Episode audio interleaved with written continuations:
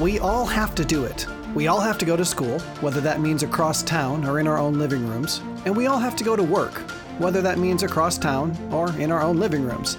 But we all also have to celebrate God in the process. Have you ever had a boss or teacher who wasn't worthy of your obedience?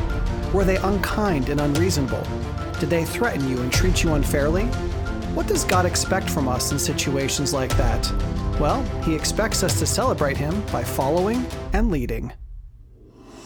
The one true God of the universe has existed since eternity past in ultimate perfection. He spoke the cosmos into existence for his sole honor and glory. He moved heaven and earth to redeem mankind, even though we have nothing to offer him. And he's given us everything we need for life and godliness in his word. He deserves our worship. He deserves our adoration. He deserves our praise. I'm your host, A.M. Brewster, and this is the celebration of God. I know that the number 100 isn't really any more special than 99 or 101, but I am excited that today is our 100th episode. Many podcasts really, never really make it to 100, and I thank the Lord that we have. And when you think about it, 120 to 30 minute episodes is close to 50 hours of Bible saturated, Christ honoring, disciple maturing content. That's over a year of Sunday morning services. That's two and a half months of collegiate level training. And I don't say any of this to brag. I say it so that we can revel in what the Lord has allowed us to do here. It's very cool. And the year long celebration of God is just one of the many Evermind ministries. Evermind was started in 2007 with its blog called Taking Back the Bible and has since grown into a whole ministry family, including A.M. Brewster Ministries, Faith Tree Biblical Counseling and Discipleship, Truth Love Family, the year long celebration of God, and a bunch more to be debuted in the future. Evermind's mission is to keep God's truth at the center of the human experience. We want to teach people to learn, obey, and then teach that same truth to others. We want to shine the light of God's word as far as we can on as many people as we can to further God's kingdom. So I praise the Lord for all of these ministries. And if you're thankful for them as well, I encourage you to email team at celebrationofgod.com to learn how you can support us in this endeavor. And speaking of celebrationofgod.com, I encourage you to visit the site so that you can access the free episode notes, transcripts, and worship resources. You'll be glad you did. All right, last time we discovered that when it comes to our work in school, God has a very important lesson He wants us to learn so that we can live accordingly. If you didn't catch that episode, you really should go back and listen to it before continuing today. But if you're back for part two, then today we're going to learn about two other expectations God has for us when we go to work and attend school. And remember, these are non negotiables. We don't get to decide that we're not going to do these things. If we are true disciples of Christ, we absolutely must submit to God in these areas. And these two areas are the joint responsibilities of following and leading. And our scripture passage for today is Ephesians 6 5 through 9. I will start by reading the text, and then we'll discuss how God desires us to follow and lead at work and school. Ephesians 6 5 through 9 reads, Slaves, be obedient to those who are your masters according to the flesh, with fear and trembling, in the sincerity of your heart, as to Christ, not by way of eye service as men pleasers, but as slaves of Christ, doing the will of God from the heart with good will render service as to the Lord and not to men, knowing that whatever good thing each one does, this he will receive back from the Lord, whether slave or free.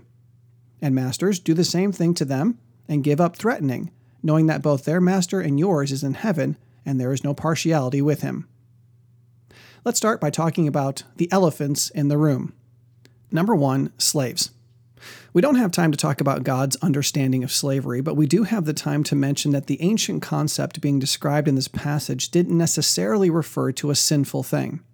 Though the truth in this passage definitely applies to a person who is the unfortunate victim of sinful slavery, the average slave about which the scriptures speak had more in common with a modern day employee than the average slave in Africa during ancient and modern times.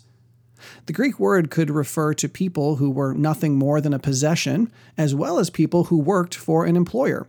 So it's important to recognize that there is a biblical version of quote unquote slavery that was actually a very beneficial and Christ honoring relationship for all involved parties. Therefore, it's not inappropriate at all to apply the teaching of this passage to modern day employees and employers, and we're definitely going to do that. Number two, authority. But what if you don't have a job? What if you're not an employee? You're just a student. Well, the commands in this passage are just as applicable to students and their teachers as they are to employees and their bosses. These truths are biblically consistent within all authority relationships. So, with that groundwork laid, let's consider number one, our responsibility to follow. Verses 5 through 8 lay out six responsibilities as we follow the authorities in our lives. A. We must follow our authorities in obedience. The very first command to those under authority is to be obedient. I look forward to studying with you the complexities of Christian obedience, but we don't have the time to get into it right now. Suffice it to say, if we're not doing what we're told, the way we're told, when we're told, then we're not really obeying. It can also be argued that if we're doing the right things in the right ways, but we're doing them with the wrong attitude and or motivation, we're not really obeying either. When you're at work, you absolutely need to do what your employer tells you to do.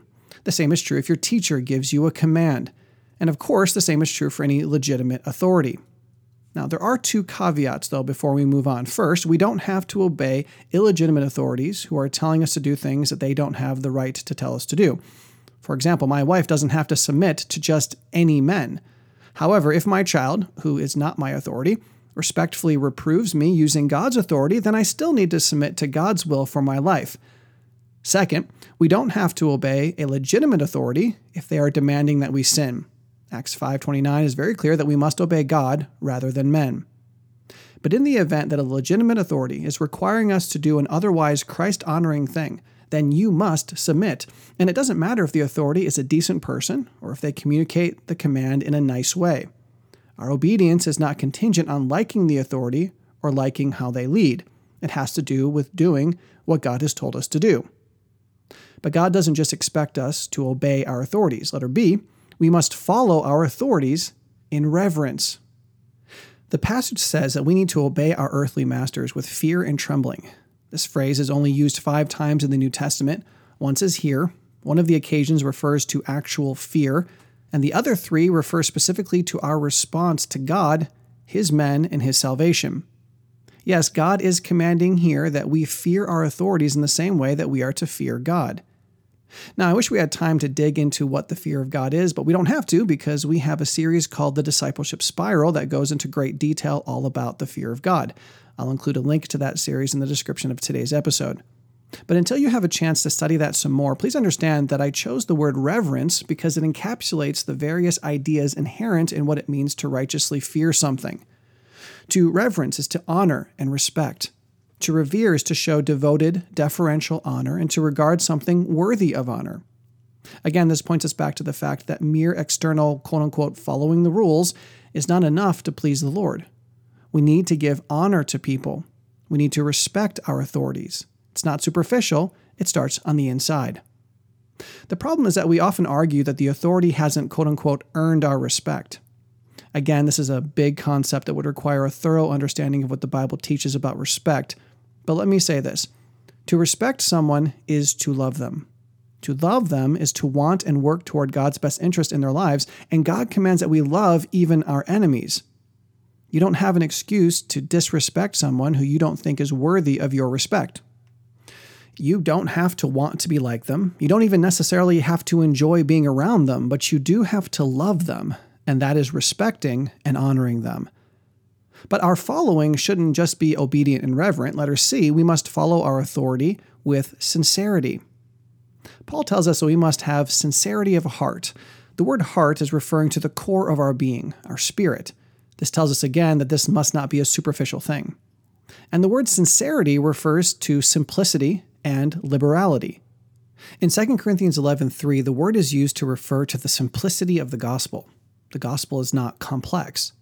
But the word is more often translated liberality, as in 2 Corinthians 8 1 through 2, where Paul says, Now, brethren, we wish to make known to you the grace of God which has been given in the churches of Macedonia, that in a great ordeal of affliction, their abundance of joy and in their deep poverty overflowed in the wealth of their liberality.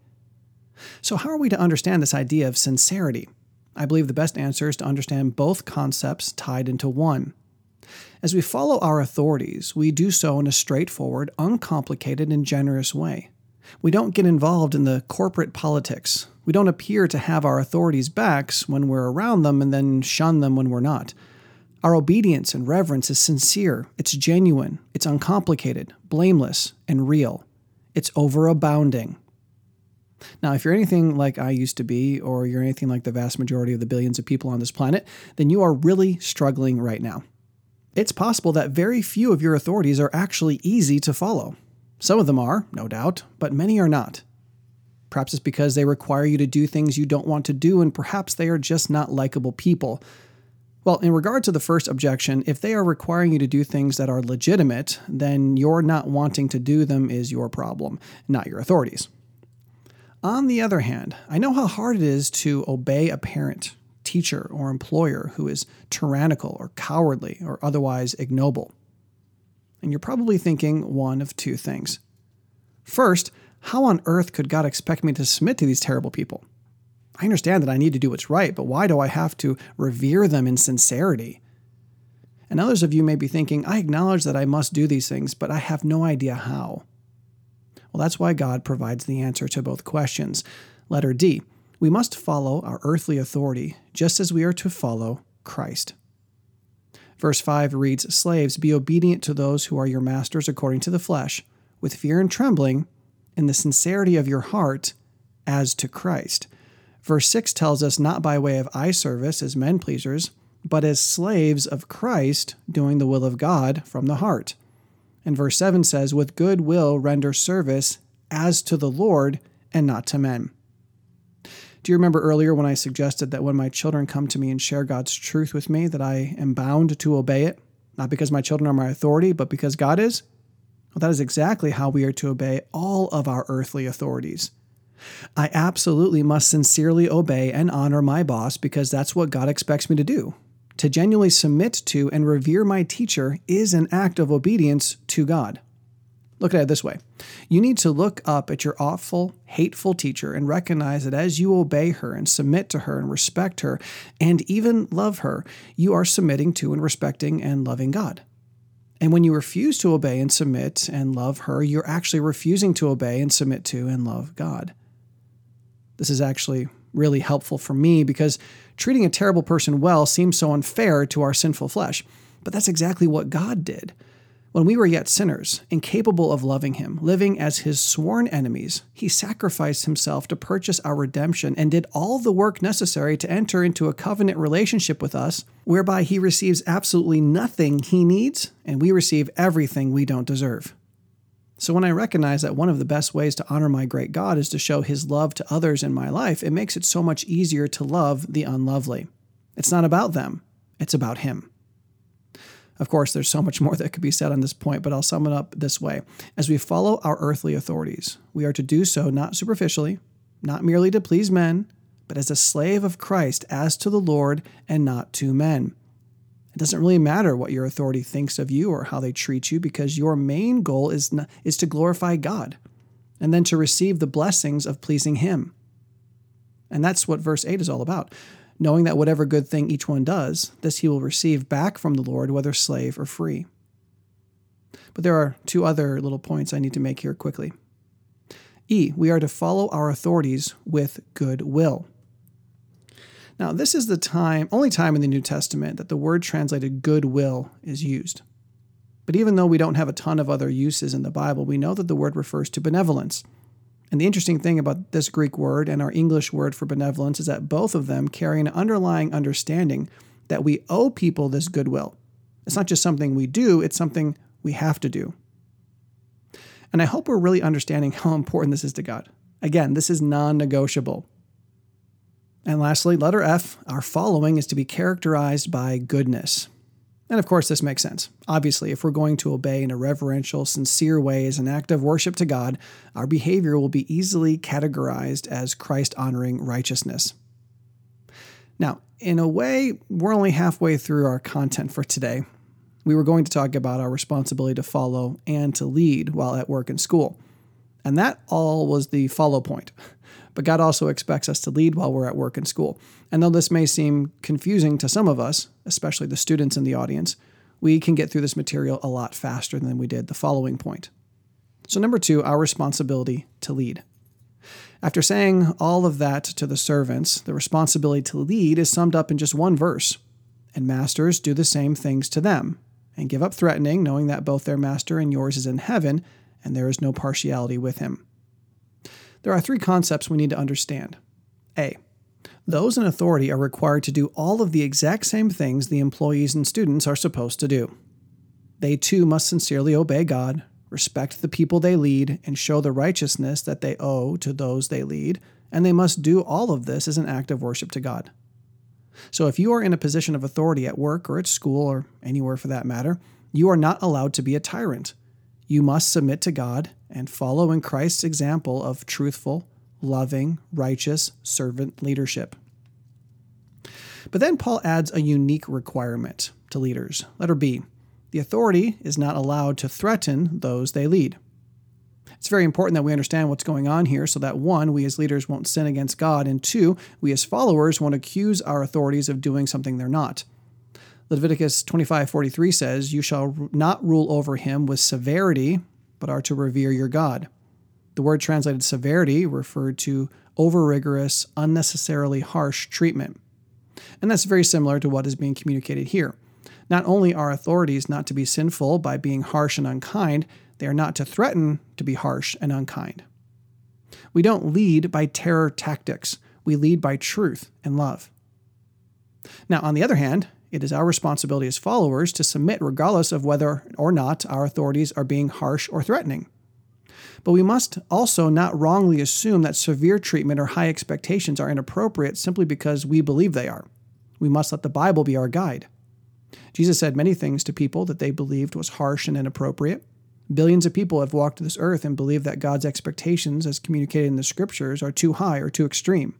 Those people are wrong, regardless of how certain they feel about it.